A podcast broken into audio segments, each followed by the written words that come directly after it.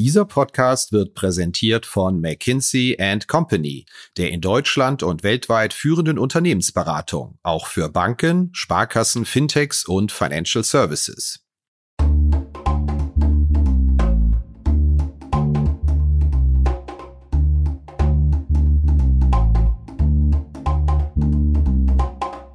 Finanzszene, der Podcast. Jeden Montag mit Gästen aus der Banken- und Fintech-Branche.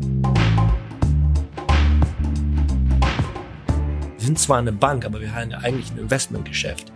Aber die Tatsache, dass, dass die Landesbanken und, und so weiter weiterhin gesonderten Status haben, macht natürlich den deutschen Bankenmarkt einfach enorm schwierig.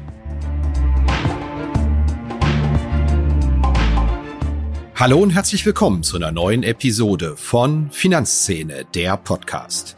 Mein Gast heute ist Andreas Utermann. Er ist seit April Präsident des Verwaltungsrats der Schweizer Bank Vontobel und war zuvor acht Jahre CEO von Allianz Global Investors, der Asset Management Tochter der Allianz. Ja, und in between Jobs, wie es so schön heißt, da hat sich Utermann zwei Jahre Auszeit genommen.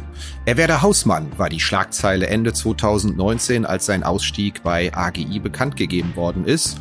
Das ist natürlich etwas, worüber wir reden müssen, denn die Frage liegt nahe, war das nur eine Kommunikationsfinte oder ernst gemeint? Wir sprechen auch darüber, was Utermann in seiner Rolle aktuell umtreibt. Allen voran ist das das Thema Inflation, von dem er glaubt, das ist noch gar nicht richtig eingesickert, was da passiert, weil wir das Phänomen gar nicht kennen, gewohnt sind, dass immer alles besser oder billiger wird, wenn man einen Kauf hinauszögert. Wir sprechen auch darüber, dass sich Banken entscheiden müssen, ob und wo sie Geschäfte machen wollen in bestimmten Regionen, zum Beispiel in China. Da sagt Von Tobel klar, kein Kernmarkt, Teilrückzug, wir konzentrieren uns auf die entwickelten Länder. Mein Name ist Christian Kirchner von finanzszene.de und wir steigen ein. Hallo Herr Utermann, herzlich willkommen bei uns im Podcast. Schönen guten Tag, freue mich dabei zu sein. Sind Sie heute Morgen hier durch die richtige Tür rein oder laufen die Füße hier, wir sind ja hier in der Bockenheimer Landstraße in Frankfurt, noch Richtung Allianz Global Investors? Zwei Gebäude weiter ist ja Ihr alter Arbeitgeber gewesen. Also ich habe mich, ähm, ich hab mich mit der Tür nicht vertan, allerdings habe ich zwei Kollegen beim Frühstück getroffen, mit denen ich dann in Ruhe gefrühstückt habe. Ja, man kennt Sie als langjährigen CEO von Allianz Global Investors der Asset Management Tochter der Allianz. Das waren sie bis Ende 2019. Die Schlagzeilen damals zu ihrem Ausstieg waren, Utermann tauscht seine Rolle als CEO gegen die des Hausmanns. Haben Sie das auch tatsächlich gemacht oder war das die Geschichte, die man kommunikativ zu ihrem Ausstieg in Umlauf gebracht hat? Das habe ich tatsächlich gemacht. Meine Frau ist auch berufstätig voll. Sie hat ihre eigene Unternehmung, äh, mehrere Angestellte und ähm, die Frage stellte sich einfach, weil wir drei Töchter noch in der Ausbildung hatten, ähm, ähm, wer, wer kümmert sich jetzt darum, dass diese drei wichtigen äh, Stufen in der Ausbildung jetzt ähm, äh, auch, auch äh, vernünftig behandelt werden, was die, was die Erziehung und was den Fokus auf die Kinder anging. Unsere Kinder, obwohl sie in England ähm, leben oder gelebt haben, äh, gehen nicht Boarding, das heißt, äh, sie waren also in der Day School und in, im UK-System ist das so, dass es also ähm, im Prinzip drei wichtige Examen gibt. Es gibt einmal das Examen, das heißt 11 Plus. Äh, das ist der, quasi der Übergang zu, zum Gymnasium. Das ist nicht einfach. Diese Schulexamen sind sehr anspruchsvoll. Der nächste Schritt äh, ist äh, GCSE. Das ist mehr oder weniger so die mittlere Reife. Und dann gibt es das, ähm, das Abitur. Äh, Im Fall meiner ältesten Tochter war das das International Baccalaureate. Und, ähm, und zufälligerweise kam im Jahr 2020 und 21 bis Anfang 22 alles drei auf einmal bei den drei Töchtern. Also die älteste IB, die mittlere GCSE und die jüngste, wussten wir, muss dann irgendwie das 11 Plus machen. Und da hat meine Frau gesagt, so, wer macht das jetzt? Soll ich das, soll ich jetzt meinen Beruf ähm, wieder zurückschrauben oder kannst du aufhören? Das haben wir natürlich zwei Jahre vorher schon besprochen, weil wir wussten ja, dass es auf uns zukommt. Und ich habe dann die Gespräche mit der Allianz so geführt, dass ich dann auch gehen konnte. Äh, was ich natürlich nicht geplant hatte, war diese Corona-Zeit. Ich hatte natürlich vor, auch noch einige andere Sachen zu machen, aber dann am Ende kam es da dann dazu, dass ich mich einfach exklusiv um die, um die drei Töchter gekümmert habe, größtenteils. Und, ähm, und die, ja, das haben wir gut umschifft. Die Examen sind alle abgeschlossen, auch erfolgreich. Und, ähm, und dadurch konnte ich dann wieder einer neuen Beschäftigung nachgehen. Das habe ich natürlich häufiger gehört von Leuten, die Ende 2019, Anfang 2020 den Job verlassen haben, mal eine Auszeit genommen haben, wobei sie um Töchter kümmern, ist ja in dem Sinne keine Auszeit, haben sie ja auch Aufgaben. Und klar, wichtig ist es, gesund zu bleiben, aber das hat doch vielen in die Planung ganz schön reingehagelt, dass die Zeit völlig anders lief, als man sich das vorgestellt hat. Das war bei Ihnen auch so wegen Corona? Das war bei mir auch so. Ich hatte, ich hatte vor, viel mehr mit meiner ähm, Familie, die ähm, in Deutschland ähm, äh, und in Amerika wohnen, äh, Zeit zu verbringen. Das ging natürlich dann nicht. Ich wollte für meine älteste Tochter eine Unitour machen in Amerika, damit sie sich die Uni aussuchen kann. Das konnte natürlich auch nicht passieren. Musste das also quasi am ähm, grünen Tisch aussuchen. Ähm, und ich wollte selber auch, ich bin passionierter Skifahrer, ich wollte einige Skitouren machen. Äh, ich wollte in Japan, in Hokkaido, ähm, Pulverschnee fahren äh, und so weiter. Das hat alles nicht funktioniert. Und dann kam der Anruf von von Tobel eh recht früh in der Pandemie, ähm, die dann sagten, Herr Gutermann, wir wissen, Sie wollen bis mindestens 2022 eine Auszeit nehmen, aber der neue Job würde erst im April 2022 anfangen, wollen Sie mal mit uns reden? Und das habe ich dann gemacht. Jetzt sind Sie seit April Präsident des Verwaltungsrats in Vontobel. Ich glaube, das ist so eine Position, Schweizer Spezialität. Das müssen Sie kurz erklären, was der Präsident des Verwaltungsrats macht. Ja, der Präsident des Verwaltungsrats ist im Prinzip ähm, so ähnlich was die, was die Re Struktur relativ zu den Aktionären angeht, wie der Aufsichtsratsvorsitzende in Deutschland. Ähm, das heißt also, man ist derjenige, diejenige Person, die am Ende ähm, Rede und Auskunft geben muss über die, über die, über die Unternehmung gegenüber den Aktionären. Aber damit sind eigentlich auch schon die, ähm, die sind die Parallelitäten auch schon äh, abgetan. Die, die, die Verwaltungsratsposition in der Schweiz ist relativ äh, flexibel. Ähm, es gibt Verwaltungsräte, die ähm, äh, die gleichzeitig CEOs sind. Nicht so sehr verbreitet im Finanzsektor, aber in der Industrie ist das relativ verbreitet. Ähm, und es gibt ähm, im Finanzsektor Verwaltungsräte, äh, Verwaltungsratspräsidenten, die diesen Job Teilzeit machen, weil das die Aktionäre so wollen. Und es gibt äh, welche, die das mehr oder weniger vollzeitmäßig machen, weil das die Aktionäre so wollen. Und in meinem Fall ist das so, dass die Familie und die Aktionäre gerne möchten, dass ich das fast vollzeitmäßig mache. Insofern ist das für mich ein, ein Vollzeitjob. Was heißt das für Ihre Lebenssituation? Früher waren Sie ja freischwebend München, London, Frankfurt und Bontobel. Sind Sie Richtung Zürich? Hat Sie Richtung Zürich gezogen? Das ist tatsächlich so, obwohl freischwebend ist auch teilweise der Fall, weil der, der globale ähm, Footprint von, von Tobel ist sehr groß. Also wir haben Standorte eigentlich in der ganzen Welt, äh, in Asien, in Hongkong, in Tokio, in Singapur, in Amerika, in New York und Miami und natürlich überall in Europa. Und diese Standorte muss natürlich der Verwaltungsratspräsident auch regelmäßig äh, besuchen. Das ist also so, dass ich dann deswegen auch eine ziemlich anspruchsvolle Reisetätigkeit habe. Aber der Job ist ähm, angesiedelt in Zürich. Deswegen habe ich eine, eine schöne Wohnung in Zürich ähm, glücklicherweise bekommen und äh, bin eigentlich den größten Teil der Zeit, wenn ich nicht reise, in Zürich. Was reizt Sie denn an der Position? Schweiz, äh, Schwerpunkt auch in der Vermögensverwaltung, ist natürlich ein Markt, in dem es jetzt 12, 13 Jahre immer nur nach oben ging in den verwalteten Vermögen und man das Gefühl hat, jetzt gibt es ja so einen kleinen Gezeitenwechsel. Wussten Sie möglicherweise nicht, als Sie sich für den Job entschieden haben, aber wie schätzen Sie den Markt ein im Moment? Also zunächst mal, Sie, Sie haben natürlich äh, zu Recht gerade auf den Standort Schweiz, Standort Schweiz hingewiesen. Ähm, für mich war der Standort Schweiz eigentlich immer schon attraktiv. Ähm, äh, als Kind ähm, haben mich meine Eltern immer in, in, die Schweiz zum Skifahren gefahren. Ich habe viele Freunde in der Schweiz. Ich war überrascht übrigens. Da konnte man sich das noch leisten. Da ja? konnte man sich das leisten, aber meine Eltern waren einfach Schweiz-Fans. Wir sind nicht nach Österreich und nach Frankreich gefahren, sondern immer in die Schweiz.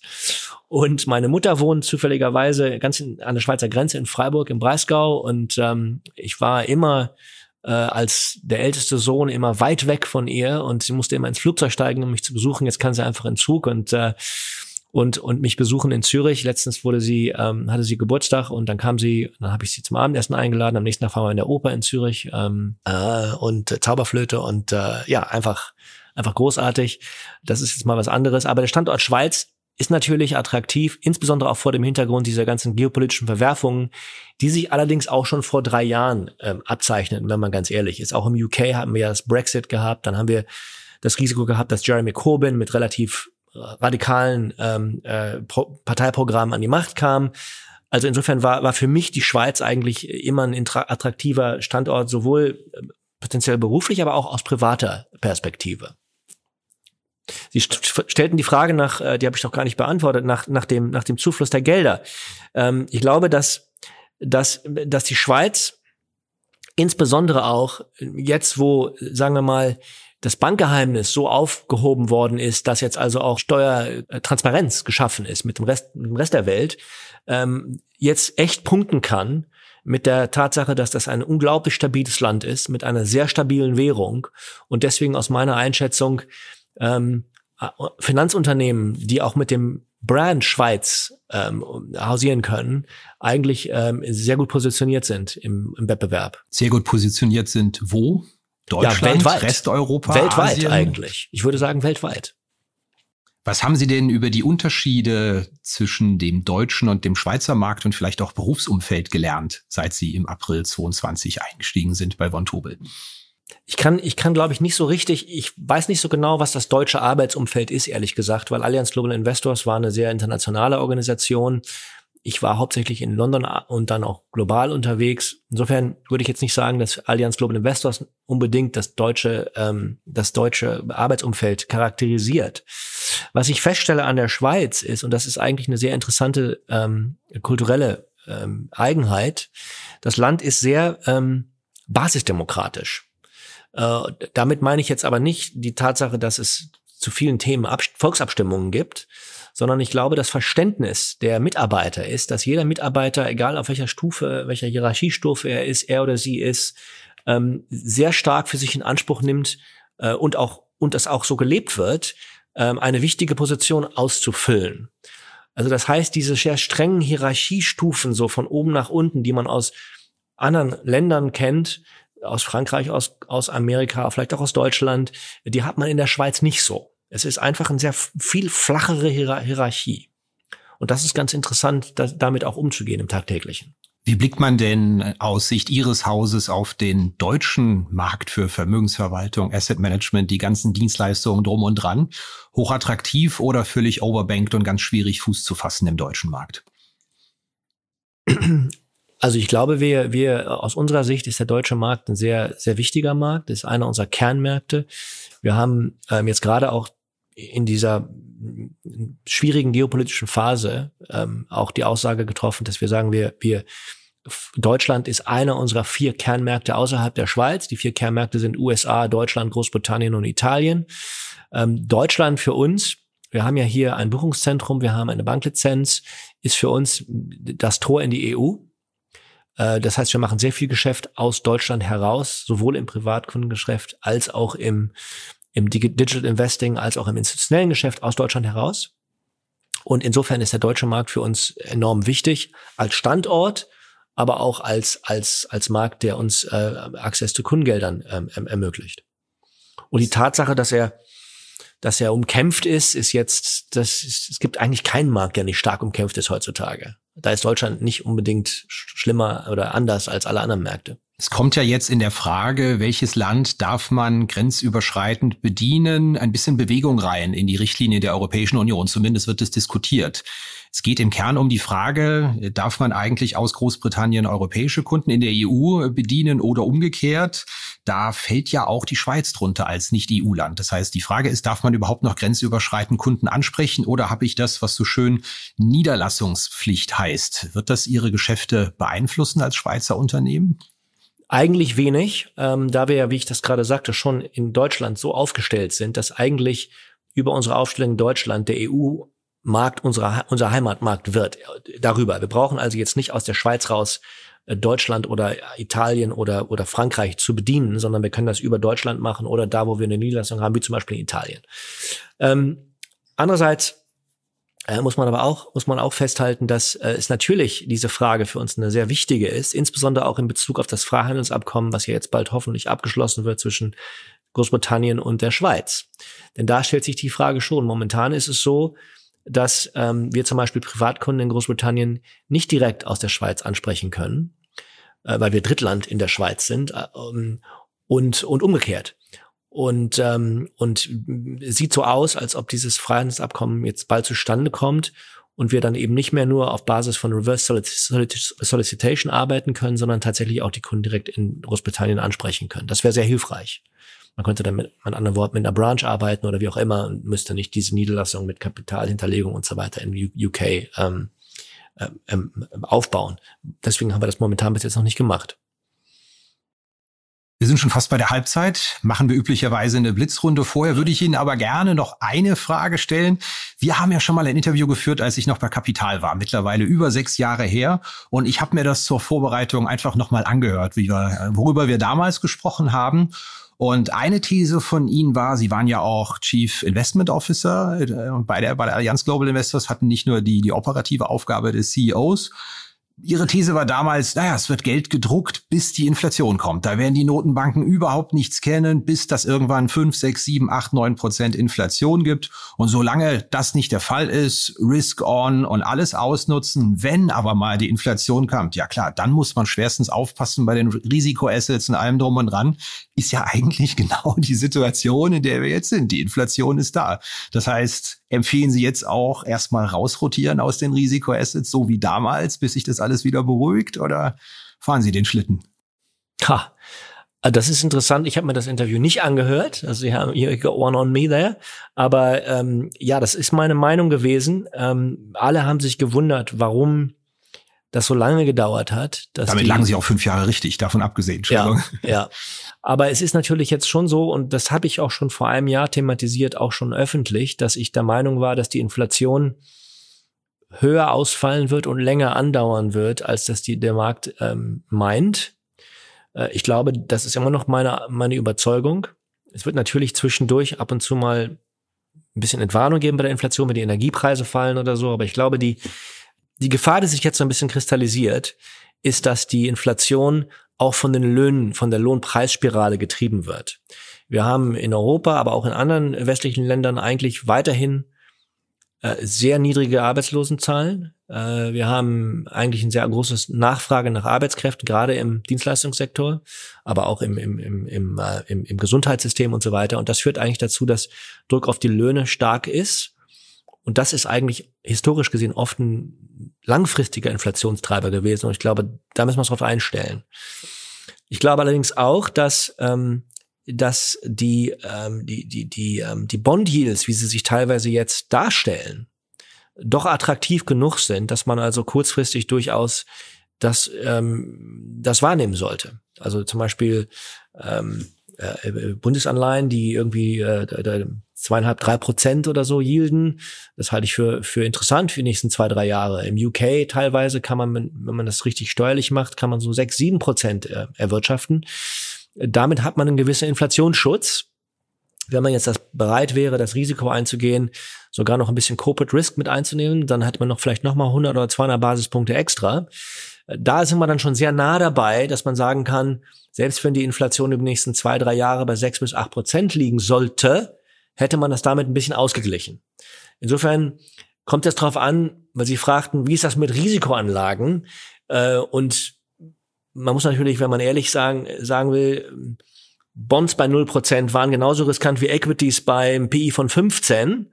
Es hat sich als wahr herausgestellt, beide Asset Classes sind dieses Jahr stark abge, äh, stark runtergefallen. Jetzt ist es aber anders. Jetzt haben wir ein Yield, jetzt haben wir ein Rolldown und wir haben jetzt einen gewissen Inflationsausgleich. Deswegen würde ich sagen, Fixed Income Assets sind durchaus attraktiv im jetzigen Umfeld. Glaube allerdings auch weiterhin, dass ähm, dass Werte mit, ähm, mit, mit, mit guten Cashflows und Dividendenaussichten äh, in jedem Portfolio vertreten sein sollten. Und das, deswegen kommt es immer darauf an, was ist die Starting-Position? Wenn jemand sehr viele Equity Assets hat, würde ich jetzt nicht dazu kaufen. Wenn sie aber weniger haben, kann man durchaus dazu kaufen.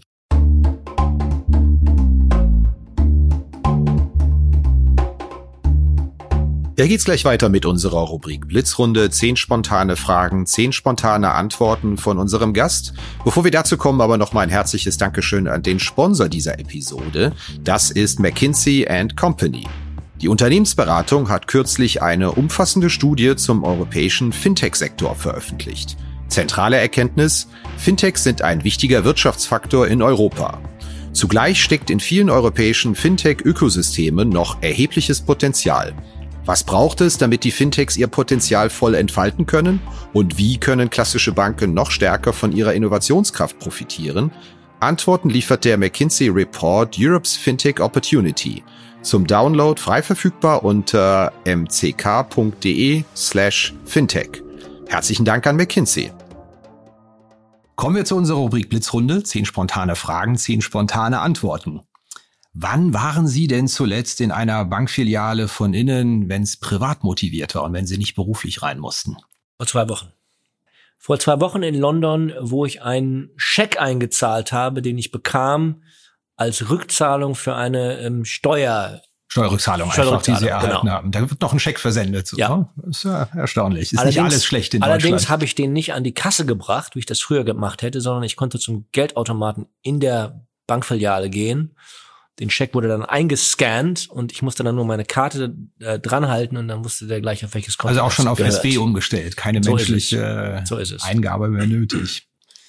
Sie gelten als sehr sportinteressiert. Was sind denn so Ihre Favoriten? Skifahren hatten Sie erwähnt. Gibt es da noch irgendeine andere Sportart, die Sie aktiv betreiben? Oder mehrere? Ja, ich, ähm, äh, ich ähm, heb gerne Gewichte. Das mache ich ein, zwei Mal die Woche, wenn es geht, wenn ich Zeit habe. Ähm, bin früher viel Dauerlauf, viel Jogging gemacht. Also ich jogge gerne, nicht so regelmäßig, aber wenn ich es tue, dann tue ich es gerne. Und dann im Sommer ab und zu, das ist jetzt ähm, immer ein bisschen formabhängig, surfe ich auch. Passiv, was läuft an Sport bei Ihnen im TV? Wo bleiben Sie hängen beim Zappen? Ja, Tennis ist immer ein großes, äh, großes Thema für mich gewesen, schon lebenslang. Ähm, und dann ähm, Sind Sie Funktion des Boris Becker Booms oder war das vorher schon so? Und vorher, ich bin ein großer Jimmy Connors Fan gewesen. Das war eine Spielergeneration vorher so. Das war eine Generation davor, genau. Ähm, ich fand Jimmy Connors war super und die Spiele gegen McEnroe und Borg und Lendl und so, das war klasse und nicht unähnlich wie Federer, den ich jetzt äh, in den letzten Jahren immer ver äh, verfolgt habe, hat er auch eine sehr lange Karriere gehabt. Die beiden haben ja die die beiden ähm, also Jimmy Connors hat am meisten Spiele aller Zeiten gewonnen, 1257 oder so, und Federer am zweitmeisten, 1210 oder irgend sowas. Und die waren halt eine sehr lange Karriere beide gehabt. Ähm, aber dann im Fußball, ähm, das ist das Zweite, was ich so ein bisschen verfolge, da habe ich aus meiner Azubi-Zeit, als ich Azubi bei der Deutschen Bank war, das war in Mitte der 80er Jahre, da war ich in Dortmund das war natürlich dann, als ich 18 war mit Dortmund. Dann, da ist die Affinität noch geblieben. Seitdem ja. ist die Dortmund. Gestern Abend war ich natürlich enttäuscht, dass Dortmund verloren gegen Wolfsburg. Und, äh, und dann Arsenal natürlich, weil ich in Nord-London wohne, in London seit, seit 40 Jahren. Ähm, und da habe ich Arsenal mitverfolgt. War spannend auch, weil Arsenal war das erste englische Fußballteam, wissen die meisten nicht, vor 20 Jahren unter Arsene Wenger, was komplett eine Mannschaft aufs Feld gestellt hat in der Premier League, wo kein einziger englischer Spieler dabei war. Hier lernen die Hörerinnen und Hörer aber einiges, mit dem sie abends in der Kneipe brillieren können. Ja, wer hat mehr Spiele gewonnen? Jimmy Connors oder Roger Federer? So Wie viele waren es? Sehr schön. Und dann ein dritter Sport, den ich verfolge, ähm, das ist wirklich ein toller Sport aus meiner Sicht, ist, äh, ist Basketball NBA. Äh, das kam, das kam daher, dass äh, bevor wir Kinder hatten, hatten meine Frau und ich ja ähm, viel an der Westküste in Amerika gearbeitet und waren dann auch am Wochenende oft da. Die Firma meiner Frau hat uns einmal Tickets gegeben zu einem Los Angeles Lakers äh, Spiel äh, in Los Angeles. Und da waren die da waren die Three Times NBA Champions gewesen, Los Angeles Lakers. Und wir hatten ziemlich kurzzeit Seats. Und die Athletik, die diese Spieler aufs Feld bringen, ist einfach super beeindruckend. Die sind so groß und so schwer und so agil, das ist einfach eine unglaubliche athletische Leistung und seitdem gucke ich mir das öfters an, wenn es geht, auch im Fernsehen oder wenn ich in meinem Basketballspiel mir angucken kann. Das finde ich ganz, ganz, ganz spannend. Jetzt müssen Sie mir helfen, war das Mitte bis Ende der 80er Jahre oder war das die zweite Phase? Nee, das war die zweite Phase. Das war 2002 oder so. Vor 20 Jahren ungefähr, ja. Simple Frage, lange Antwort, aber ich habe gerne zugehört. Ich hoffe, unsere Hörerinnen und Hörer auch, auch wenn es eine Blitzrunde ist. Was sind Sie denn, das können wir jetzt schneller machen, für einen Payment-Typ, wenn Sie an der Kasse zahlen? Kreditkarte, Wallet-Lösung, digital oder Cash? ähm, Handy digital. Der beste Rat in der Karriere an Sie selbst war? If it's too good to be true, there's a problem. Gibt es eine Führungskraft, die Sie besonders geprägt hat und Sie mal gesondert erwähnen wollen, weil Sie sehr viel von ihr mitgenommen haben? Oh, da gibt's einige. Das wäre jetzt ein bisschen unfair, eine bestimmte hervorzuheben. Seien Sie unfair, wer Ihnen als erstes gut, eingefallen ist. Mein Englischlehrer, Alan Phillips. Äh, der, ähm, das ist, kann man auch als Führungsposition eigentlich bezeichnen, weil Lehrer sind unglaublich prägend. Und ähm, der ist dafür verantwortlich am Ende, dass ich nach Großbritannien gegangen bin und da studiert habe. Und deswegen hat das mein Leben sehr stark beeinflusst. Welche Frage stellen Sie in jedem Vorstellungsgespräch? das ist, das sind Fragen und das ist situativ bedingt. Die Frage kann man direkt nicht stellen, die darauf abzieht, festzustellen, wie es mit der Integrität der Person ähm, äh, äh, gestellt ist. Frankfurt, Zürich, München oder London, in welcher Stadt lebt es sich am besten? Oh, das ist eine schwierige Frage. ähm, ich wette, Ihnen ist auch eine Stadt sofort eingefallen. Sie überlegen, ob Sie es sagen können. Nee, also ich meine, am besten, das ist die Frage, am besten. Also ich glaube, man kann sagen, am besten für mich lebt sich momentan in Zürich. Allein schon vor dem Hintergrund, dass ich zu Fuß zur, zur Arbeit kann. Das ist das erste Mal in meinem Leben. Das ist natürlich extrem einfach und deswegen am besten aus der Perspektive. Aber man kann natürlich alle möglichen Vergleiche ziehen zwischen den Städten. Das sind alles tolle Städte. Also Sie legen sich auf keine fest, kann ich Ihnen nicht entlocken. Nein, nicht wirklich. Der deutsche Bankenmarkt wirklich so schwierig und overbanked oder jammern auf sehr hohem Niveau? Beides stimmt. Äh, was den Bankenmarkt in Deutschland ähm, einfach schwierig macht, und wir reden von Banken hier, wir reden nicht von Investmentgeschäft hier, wir reden von Banken, weil Sie fragen nach Banken. Wir sind zwar eine Bank, aber wir haben ja eigentlich ein Investmentgeschäft. Aber die Tatsache, dass, ähm, dass, die, ähm, dass die Landesbanken und, und so weiter weiterhin gesonderten Status haben, macht natürlich den deutschen Bankenmarkt einfach enorm schwierig. Auf einer Skala von eins bis zehn, wie groß ist denn Ihre Angst vor dem Winter, konjunkturell und sozial, wenn eins völlige Sorglosigkeit und zehn um Gottes Willen bedeutet? Ich würde mal sagen, wir sind bei acht oder neun. Ich glaube, dass die sozialen Herausforderungen, die sich uns stellen, als Folge auch der Inflation, ähm, die die Folge sind von dieser Niedrigzinspolitik, äh, die sind gigantisch. Was die Niedrigzinspolitik verursacht, äh, verursacht hat, ist eine gigantische Umverteilung eigentlich von den von den, sagen wir, Leistungsempfängern auf fixen Einkommen zu den reicheren Leuten, die die Möglichkeit hatten, Leverage zu nehmen und in Assets zu investieren. Und die Inflation, die wir jetzt haben, verstärkt diesen Trend nochmal. Und die Politik ist gefordert, das anzugehen. Und ich habe Sorge, dass das in vielen Fällen nicht passiert. Stichwort Medien. Welches Buch hatten Sie denn zuletzt offen oder welche Serie geschaut oder welchen Podcast gehört oder Hörbuch gehört? Was war das? Äh, das letzte Buch, was ich gerade, das Buch, was ich gerade lese, ist, heißt Smile at Fear. Das ist von einem ähm, indischen Yogi, äh, der ähm, der darauf abzielt, ähm, ähm, Leute zu überzeugen, dass ähm, man eigentlich von nichts an, Angst haben sollte, aber dass die einzige Art und Weise, das ähm, dahin zu kommen, zu diesem State of Mind, ist, indem man erstmal brutal ehrlich mit sich selber ist. Sehr spannender Ansatz. Bin halb durch. Prima. Blitzrunde ist damit rum. Ich würde gerne den zweiten Teil mit einer Frage eröffnen, die mir sehr unter den Nägeln brennt. Warum ist denn die Asset Management Branche in Deutschland, aber durchaus auch in Europa, Vermögensverwaltung so unglaublich wenig divers? Also wenn man da auf Veranstaltung ist, dann denkt man sich ja wirklich, was ist denn das hier? Das sind ja Quoten von weißen Männern zwischen 30 und 65, die weit über 90 Prozent liegen. Und wenn man da mit Asiaten oder auch mal mit Amerikanern drüber spricht oder die dazukommen, fragen sich, was ist das für eine Veranstaltung hier letztendlich? Ich weiß nicht, ob Sie diesen Eindruck teilen, aber die Frage ist, warum ist das so und wird sich das jetzt auch mal ändern? Das ist eine unglaublich komplexe Frage und ähm, nicht so leicht zu beantworten. Erstmal ist die Beobachtung richtig. Ähm, es ist sogar so, ich bin ja in vielen Jahren auch in der ähm, CFA-Organisation ähm, ähm, tätig gewesen. Ich kenne die Statistiken. Es gibt jetzt statistisch gesehen weniger Frauen in der Investmentbranche, die CFA Charterholder sind, ähm, weltweit, als vor 40 Jahren. Das muss man sich vorstellen. Ähm, woran liegt das? Das hat enorm viele Gründe und ich deswegen, es würde zu viel Zeit jetzt in Anspruch nehmen, das Thema wirklich von allen Seiten zu beleuchten. Deswegen nenne ich mal eins, äh, was auch für mich persönlich ein großes Steckenpferd ist, Financial Literacy. Ähm, ich glaube, dass, ähm, dass unser Ausbildungssystem und die Art und Weise, wie wir auch erziehen in Familien, ähm, Frauen, was Finanzthemen angeht, benachteiligt. Es wird nicht genug thematisiert in der Schule oder sogar gar nicht thematisiert, obwohl es enorm wichtig ist, Finanzentscheidungen treffen zu können, das zu erlernen.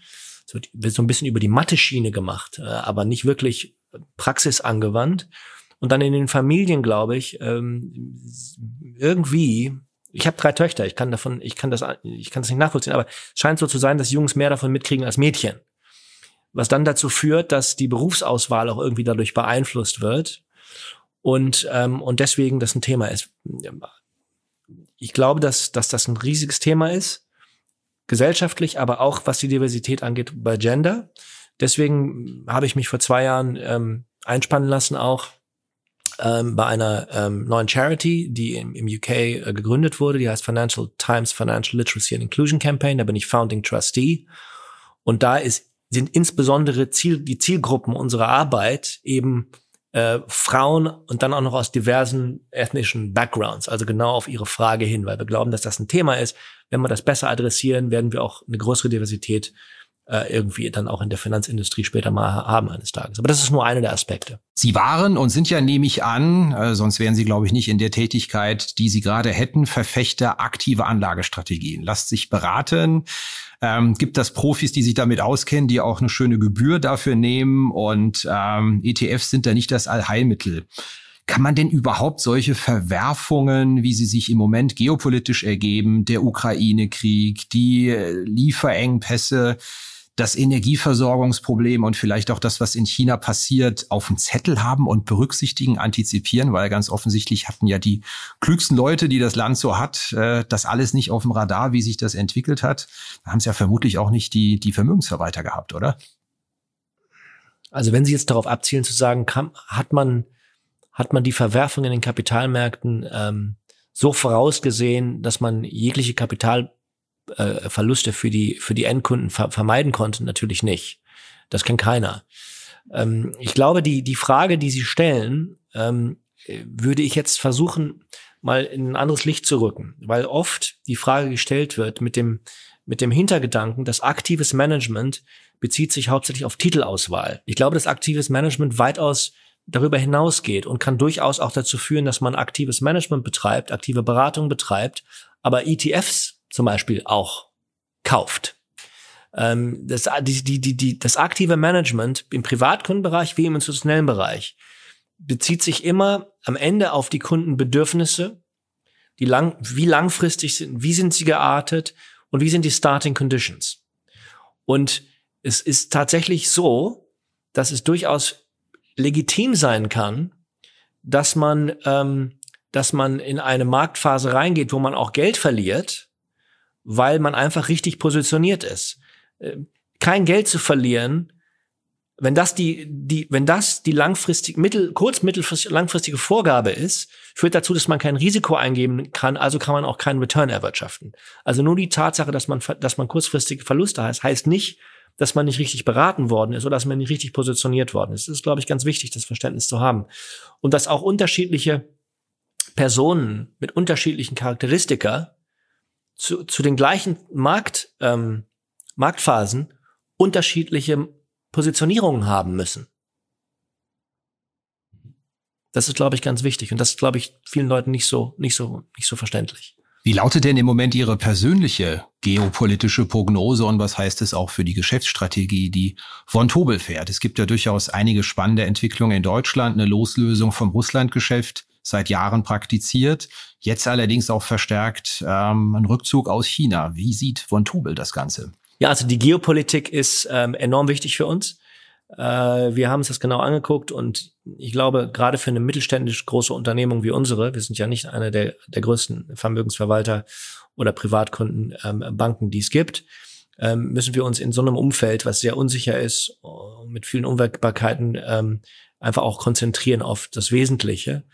Und für uns heißt das, das sind unsere Kernmärkte. Ich sagte das vorhin schon mal, das ist die Schweiz, das ist Deutschland, Rest der EU, äh, UK, ähm, Italien und, und, und Amerika.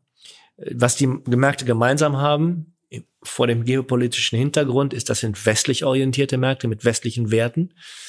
Ähm, wir gehen davon aus, dass diese, dass diese Phase der Deglobalisierung zu einer multipolaren Welt hin, dass die noch andauert, noch viele Jahre. Und vor diesem Hintergrund sagen wir uns, wir, wir, wir, wissen, zu welchem Lager wir gehören in gewisser Hinsicht. Äh, deswegen werden wir jetzt in Russland äh, das Geschäft zurückfahren, zumindest mit russischen Kunden in Russland werden wir das nicht betreiben. Und auch, und auch in China werden wir jetzt nicht das Geschäft ausbauen.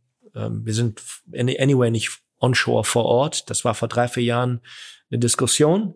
Dann kam Corona und jetzt stellt sich das Geopolitik einfach anders dar. Das heißt, das werden wir lassen.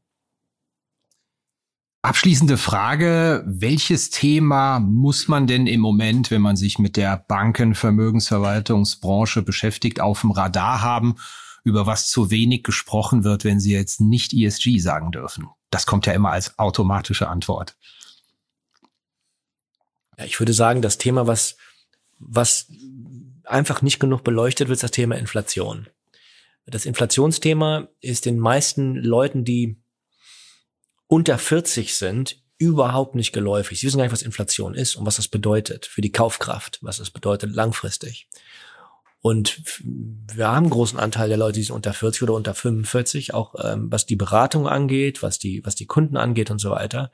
Und wenn man sich das aus volkswirtschaftlicher Theoriesicht anguckt, redet man oft ähm, von Behavioral Economics, von Adaptive Expectations. Und unsere Expectations haben sich seit den späten 70er Jahren, seit Paul Volcker mit seiner Hochzinspolitik dazu geführt hat, dass die Inflation fällt. 30 Jahre waren die Adaptive Expectations. Wir erwarten, dass die Inflation fällt. So hat man sein Anlageverhalten ausgerichtet, so hat man die Inflationserwartungen sich, so das Kaufverhalten und so weiter. Mit, mit, mit wachsender Inflation wird das einige Jahre dauern, bis die Adaptive Expectations so sind, dass man tatsächlich erwartet, die Inflation geht weiter und das, und dass sich das niederschlägt aufs Kaufverhalten. Zum Beispiel ist es jetzt nicht mehr richtig, zu warten, einen Fernseher zu kaufen, weil er ja eh in drei Monaten billiger wird. Nein, wenn man einen Fernseher kaufen will oder einen Computer, kauft man ihn lieber jetzt, weil er wahrscheinlich in drei, drei Monaten teurer ist. Das ist immer Und so nicht mehr Leistung zum gleichen Preis hat. Genau, ja. das ist mal ein ganz lapidares Beispiel, ja. Und das ist, das wird eine Weile dauern. Ich glaube, das wird einfach nicht genug thematisiert, weil es einfach zu neu ist. Ist ja erst neun Monate. Sie sind Jahrgang 66, richtig? Haben Sie denn biografische Erinnerungen an die Inflationsphase Ende der 70er, Anfang der 80er? Absolut. Ich kann mich da gut dran erinnern, ja an die, an die hohen Inflationszahlen. Und was war der Moment, an dem Sie die Inflation das erste Mal selbst richtig gespürt haben? Welches Key Value Item ist für Sie teuer geworden? War das der Sprit in den letzten ein, anderthalb Jahren oder gibt es was anderes, wo Sie gedacht haben, man hat ja so diesen Moment, dass man irgendwo steht und sich denkt, was ist denn das jetzt hier? Ja, für mich sind das Hotels. Ich muss ja viel reisen und ich, wenn ich die Hotelpreise mir angucke, da falle ich vom Stuhl. Also einfach unfassbar, ja. Also äh, unfassbare Preise werden aufgerufen. Die sind im Auge des Tsunamis aus Personalmangel, Inflation und allem, glaube ich, tatsächlich. Ja, es ist einfach, das für mich war das das, war das das, das, das, ja, das, das, das Ausschlag. Aber ich meine, das Thema hat mich immer fasziniert. Und das ist, glaube ich, einer der Gründe, warum ich als, als, als gelernt, also als mein Studium habe ich abgerichtet auf Monetary Economics was ja nun am Ende zwei Seiten der gleichen Medaille, was Inflation angeht. Also Monetary Economics äh, und, und Inflation waren das große Thema. Haben Sie denn auch noch mal geprüft, ob denn auch die Hotelbetreiber höhere Margen im Moment erwirtschaften oder sind Sie soweit noch nicht durchgedrungen, sondern haben Sie das nur mal als Konsument angeschaut und bemerkt? Das ist, glaube ich, zu früh. Ich sehe es als Konsument, aber das kann ja gar nicht anders sein. Jetzt ist die große Frage, was passiert mit den, was passiert mit den Wages? Momentan scheint es wohl so zu sein, dass die Wages nicht hoch genug sind, Sonst würden, ähm, sonst würden die Restaurants und auch die, ähm, die Hotels mehr Services bieten können. Ich meine, ich war jetzt ähm, einmal privat, einmal beruflich in New York im Hotel, habe dann ein Hotel, was relativ noch vom Preis einigermaßen tragbar war und musste feststellen, dass beide diese Hotels hatten kein Restaurant und kein Frühstück mehr. Das waren also mehr, mehr oder weniger Bed ohne Breakfast mitten in New York für exorbitante Preise auf Nachfrage beim Management, warum denn hier, ja, wir kriegen, finden keinen, der die Arbeit macht. Was natürlich, um Ihre Frage dann zu beantworten, bedeutet, na ja, wahrscheinlich nicht zu dem Preis, den ihr bereit seid zu zahlen. Also, ja, wahrscheinlich sind die Margen höher, weil die, weil die Kunden jetzt gezwungen sind, exorbitante Preise zu zahlen ohne die Leist Dienstleistung. Das wird sich irgendwann dann regeln, dann muss man sehen, wo man bei rauskommt. Ja, das war's wieder mit dieser Episode von Finanzszene, der Podcast. Herzlichen Dank nochmal an den Sponsor dieser Episode. Das ist McKinsey Company. Zur Erinnerung, die neue Fintech-Studie von McKinsey ist verfügbar unter mck.de slash fintech. Redaktion und Host Christian Kirchner. Coverdesign Elida Atelier Hamburg. Produktion und Schnitt Podstars bei OMR Hamburg. Musik Liturgy of the Street von Shane Ivers www.silvermansound.com.